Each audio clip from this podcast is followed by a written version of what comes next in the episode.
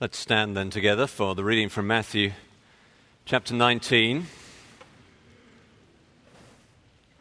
and uh, verses 16 to 30. Let's pray as we come now to the Bible. Father, would you, by your Holy Spirit, come now and speak to us through your word? Would you change us according to your will and for your glory? We ask in the name of Jesus. Amen. So, friends, Matthew chapter 19, and I'll begin to read at verse 16 and then read all the way to verse 30. And behold, a man came up to him, saying, Teacher, what good deed must I do to have eternal life? And he said to him, Why do you ask me about what is good? There is only one who is good. If you would enter life, keep the commandments. He said to him, Which ones? And Jesus said, You shall not murder. You shall not commit adultery. You shall not steal. You shall not bear false witness. Honor your father and mother. And you shall love your neighbor as yourself. The young man said to him, All these I have kept. What do I still lack? Jesus said to him, If you would be perfect, go sell what you possess and give to the poor and you will have treasure in heaven. And come follow me. When the young man heard this, he went away sorrowful, for he had great possessions. And Jesus said to his disciples, Truly I say to you, only with difficulty will a rich person enter the kingdom of heaven. Again, I tell you, it is easier for a camel to go through the eye of a needle than for a rich person to enter the kingdom of God. When the disciples heard this, they were greatly astonished, saying, Who then can be saved? But Jesus looked at them and said, With man this is impossible, but with God all things are possible. Then Peter said in reply, See, we have left everything and followed you. What then will we have?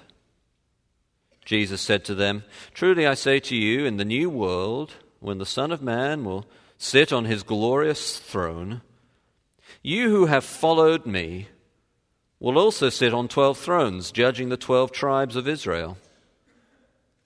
And everyone who has left houses, or brothers, or sisters, or father, or mother, or children, or lands, for my name's sake, will receive a hundredfold and will inherit eternal life. But many who are first will be last and the last first. Well, this is the word of the Lord, my friends. Do please sit down.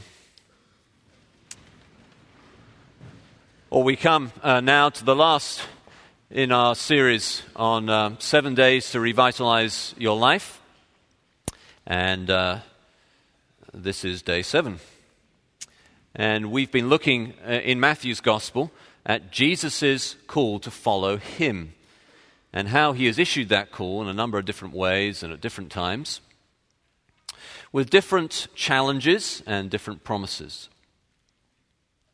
And this morning we come to what is, in many ways, I suppose, the most important question that you and I will ever have to answer, all around the issue of what comes next?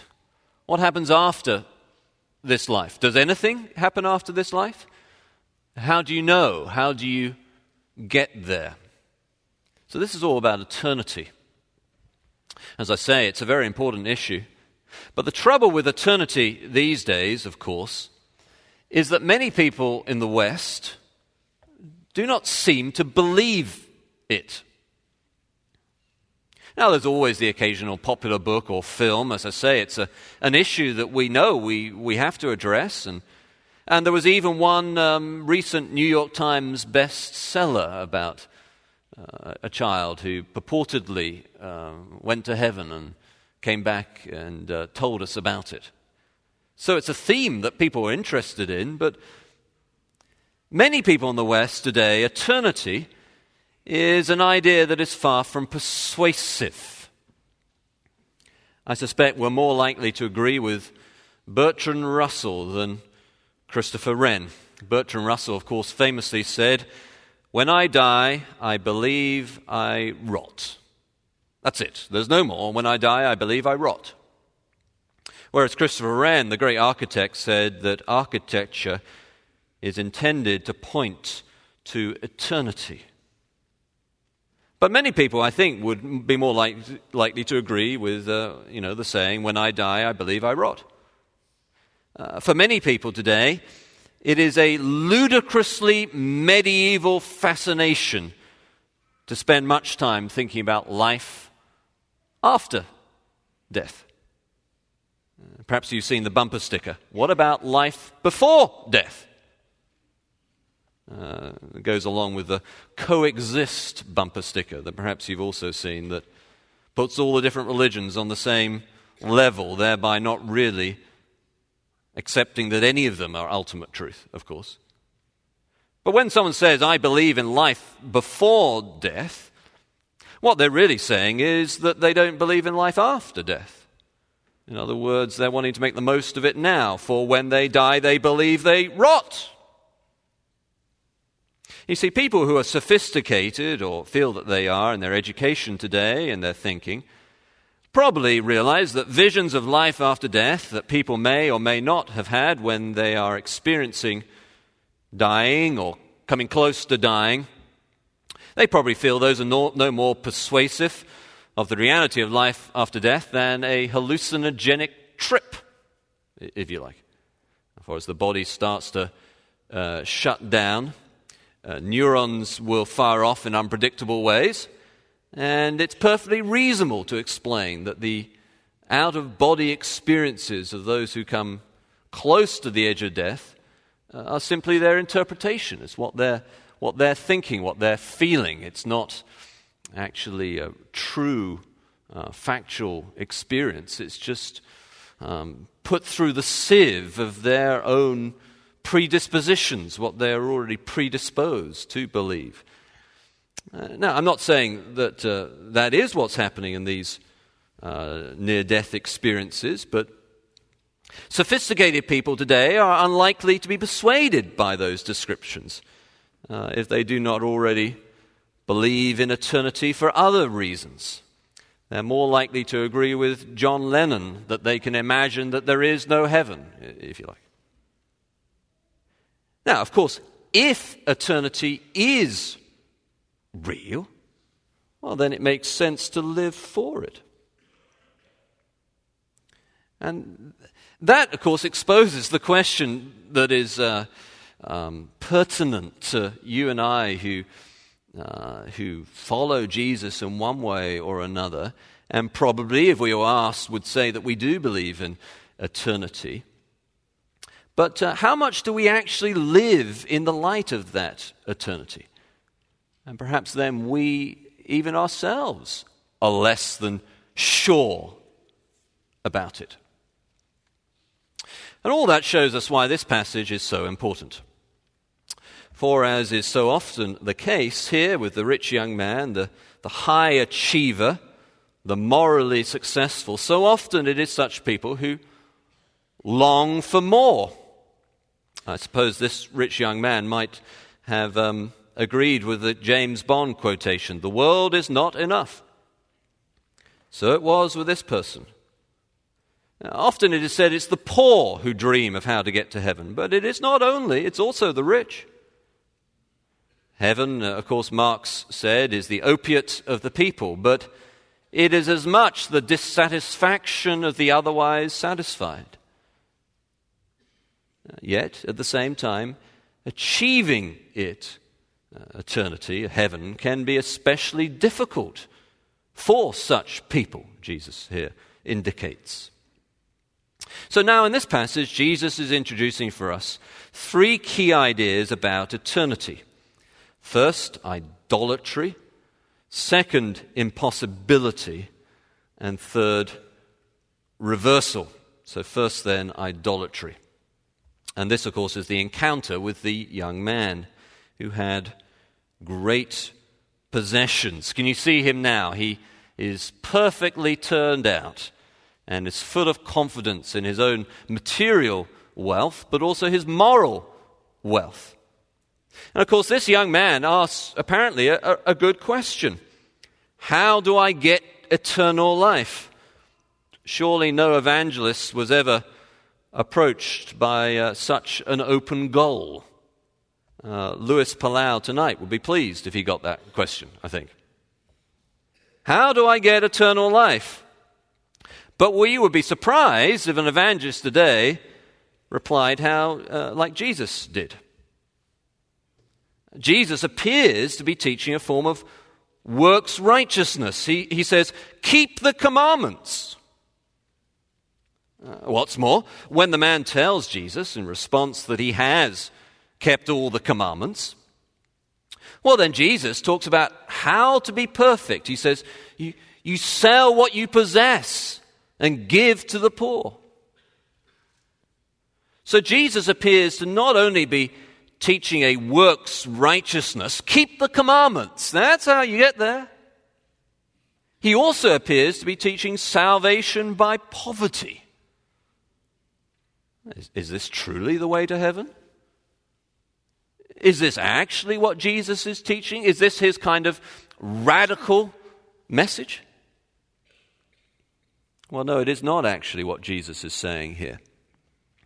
Uh, let me explain it for you. What, what Jesus is doing is exposing the young man's idolatry. Look how he does it, it is masterful. Uh, first of all, Jesus hints in this direction by prodding him to think through why he asked Jesus about good deeds. Why do you ask me about what is good? He says. There is only one who is good. In the account in Luke, we hear Jesus add, uh, Only God is good. In other words, Jesus is making clear that A, no one can actually be good enough for God by works. B, God alone is good. And C, hinting towards the rich man that in calling Jesus good in the uh, account in Luke and asking Jesus about what is good here, the young man with many possessions may be speaking more truly than he knows. If God alone is good, and Jesus is good, then what does that say about Jesus? Connect the dots, Jesus is saying. And then in verse 18, Jesus, of course, quotes from the Ten Commandments. But that this story is not about works righteousness or salvation by being poor, is further made clear by the fact that Jesus only quotes from the second half of the Ten Commandments. That is, the half which is concerned with doing what is right to each other. The first half of the commandments about loving God, well, that's left out. So this is not so much a hint as a, as a whacking great sort of four by four smack in the head to the, to, to the young man. Jesus is, as it were, in the words uh, the, of Aretha Franklin, saying, Think, you know. And, and then the young man, with supreme moral confidence, says, All these I have kept. You know. And then Jesus replies, Well, if you, if you really want to play that game, if you really want to be perfect, that is, if you actually want to try this game of salvation by works righteousness, though, as he has already said, there is no one who is good, but God alone, only one who is good. Then, if you want to play that game, what you've got to do is you've got to deal with your real problem. What is his real problem? It is his idol. That is his things, his money. See, what Jesus is telling this rich young man is that his problem is not money itself. I mean, if the problem was money, giving it to the poor would not be very kind to the poor, would it? You know? The problem is idolatry. The problem he has is that he is worshipping his possessions, not that he has possessions. He's worshipping them when really he needs to be following Jesus, loving God with all his heart, mind, soul, and strength by following Jesus.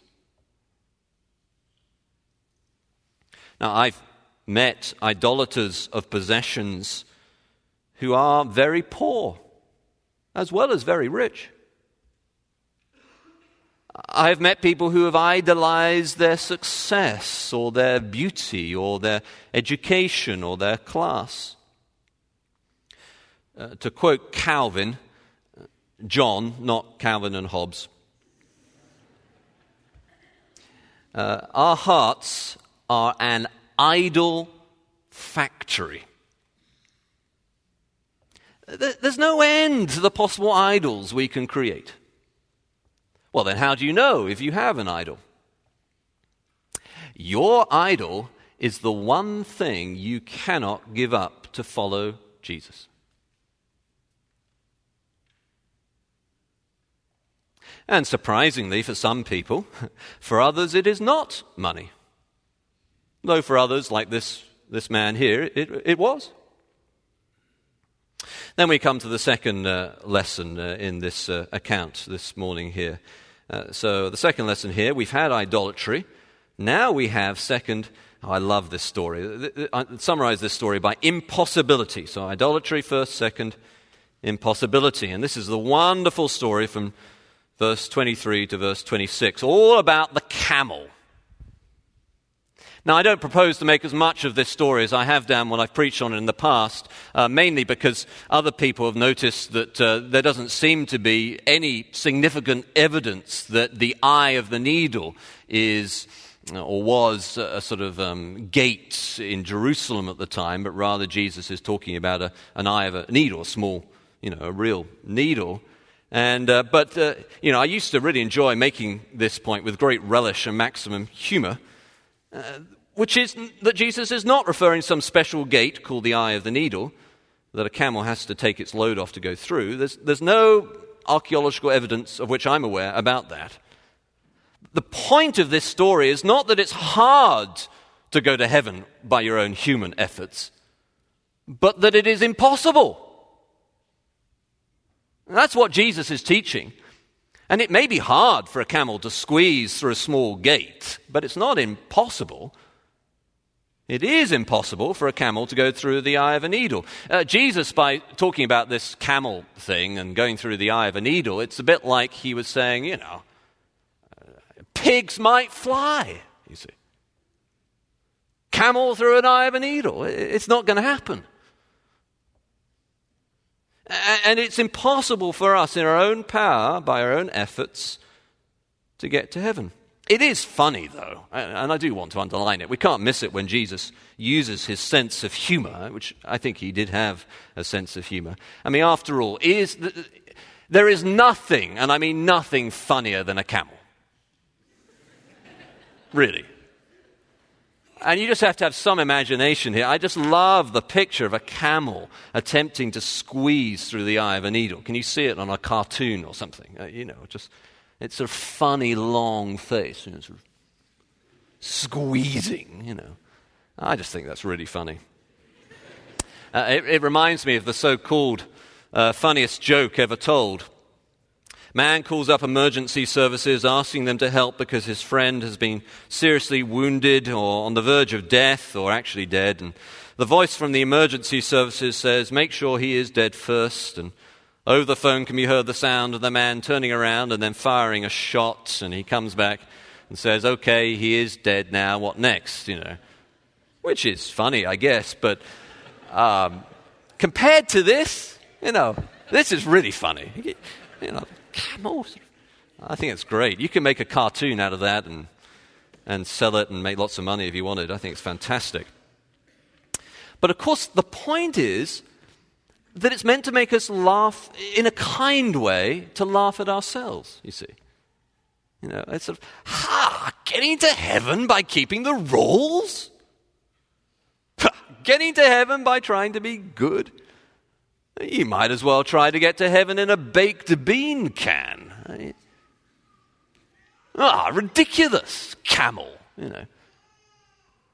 And so next time you're, you're tempted to think to yourself, I've got to buy my way into God's good books by doing this, that, or the other to get to heaven, just say to yourself, don't be such a camel.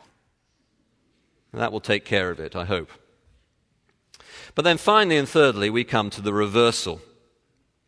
And if this passage is first teaching us to get rid of our idols and follow Jesus, second, teaching us that that is impossible in our own strength, that is, we need the sovereign grace and power of God, the work of His Holy Spirit.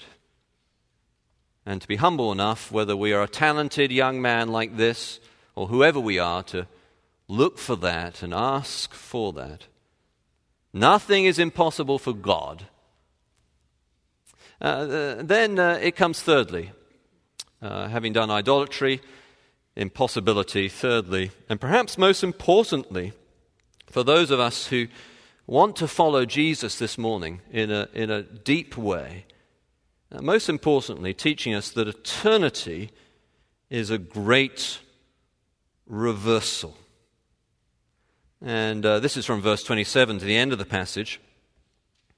And having heard all this encounter and the joke about the camel, uh, Peter very naturally uh, asks, Well, what do we get out of it? You know, we've left everything to follow you, Jesus. Hey, what about us?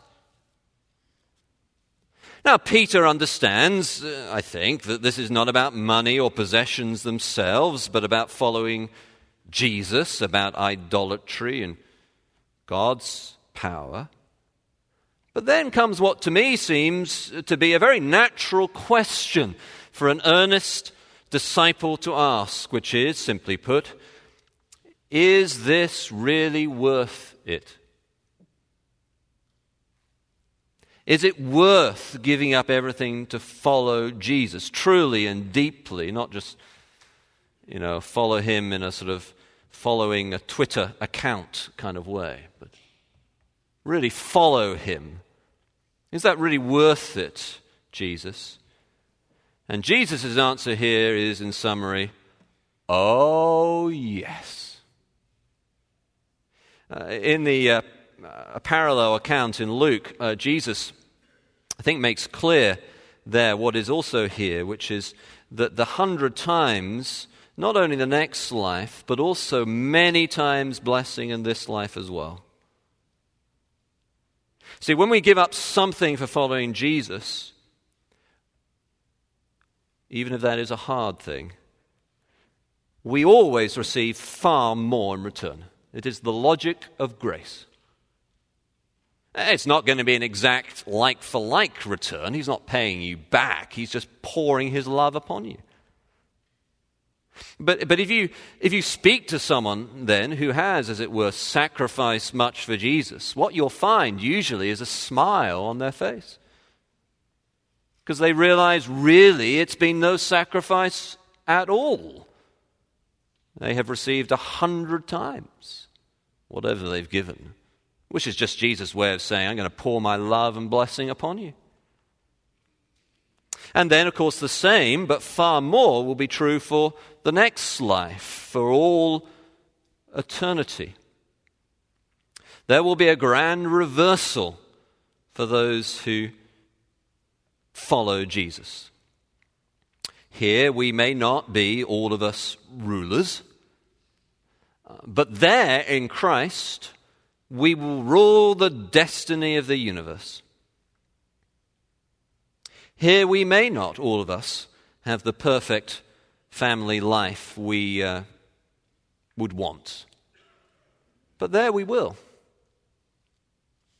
Here we may be last, for we um, feel like we give up so much for Jesus, but there we will be first. The last first, the first last, God's upside down kingdom, the grand reversal to come. Now, you know, you will say, what does all this mean then for the issue of eternity? What, why does, eh, you know, the idolatry, why does idolatry that prevents people from getting there, or the impossibility of getting there apart from God's power, and, and the grand reversal that will take place for those who are giving up everything to follow Jesus. Why does all that motivate me, persuade me, compel me to follow Jesus in the light of eternity, the infinity of time in the kingdom to come when it is finally established? Why is that? Well, it's quite simple, really. This actually answers, I think, all of the, uh, the real questions that people have about eternity. Uh, number one, it answers the question about possessions. You see, most people think that those who believe in life to come only do so because they're so disappointed with life here. But the reality is that those who have most drawn from this life realize often that in doing so, it leaves you with a sense that this life cannot be all that there is. The world is not enough. And if that person has Jesus, then they, they realize the point of life.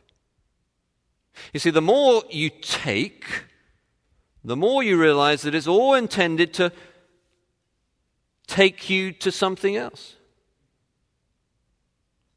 Uh, living this life to the full without God is like taking a plane ride to do a parachute jump and then never actually jumping out of the plane and experiencing free fall and a parachute jump itself. There's something about the experience of this life that, like cookie crumbs leading to a cookie jar, constantly says, Follow me, follow me, follow till you get to the real point of life. And I think the rich young man shows us that. Just as he shows us uh, also that staying fixated on this life to, a, to an idolatrous degree, and so missing out on the next, is about as rational as licking your fingers with the cookie crumbs but never going to the cookie jar itself. Or having a parachute on your back but never jumping out of the plane. Or Indeed, looking at Jesus himself, who is indeed and alone good, and hearing him say, Follow me, and going away because you would rather keep on playing with your toys. So, number one, by exposing the inadequacy of even the best of this life, it points us beyond that to the life to come. Number two, it shows us the way to get there, which is purely by the grace and power of God. See, so many people are wary of thinking about what happens when I die because somehow they realize that they can never be good enough. But clearly, here, Jesus is telling us that no one can do enough good and that it is impossible in our own human moral efforts. But God, in His power, can save us. So, what does that do? Well, it causes us to follow Jesus, who is God incarnate, who can save us, to trust Him, repent of our sins, and rely upon His grace and power to be saved by the power of the Holy Spirit, causing us to be born again. And then, of course, it motivates us, doesn't it? All those who are following Jesus. It, it not only persuades of eternity's truth, it also motivates us to give up everything for Jesus by showing us the grand reversal to come. It may be difficult to give up potential positions of authority to follow Jesus. It may be difficult to leave behind houses to follow Jesus. It, it, may be difficult to leave behind family. It may be difficult to give up lands or possessions. It may be difficult to do all this. But when it is for His name's sake, hmm. Well, then the reversal to come, when those who gave up so much will receive so much. So that then, through all eternity, they can continue to practice the joy of giving and receiving, being first last and last first.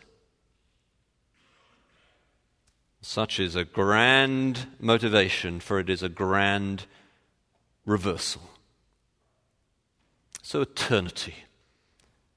Not so hard to believe in as you or your friends might think, and worth living for. Well, let's pray together as we uh, come in a moment to the Lord's table. And of course, as we think of that, we think of the words of Jesus at that table that Paul, uh, that Paul then quotes and how he summarizes them by saying, We proclaim his death until he comes. Father, help us to live in the light of eternity, uh, to um, uh, not begrudge you anything that we give up to serve you, for you, in the logic of grace, pour blessing upon us. To realize it's only by the power of, uh, of your Holy Spirit and the work of the gospel, and therefore to repent of our sins and put our trust in you. And, Father, to give up our idols, whatever it is that stops us from following Jesus. To live in the light of eternity. May this be the experience of everyone here this morning, I pray. In the name of Jesus. Amen.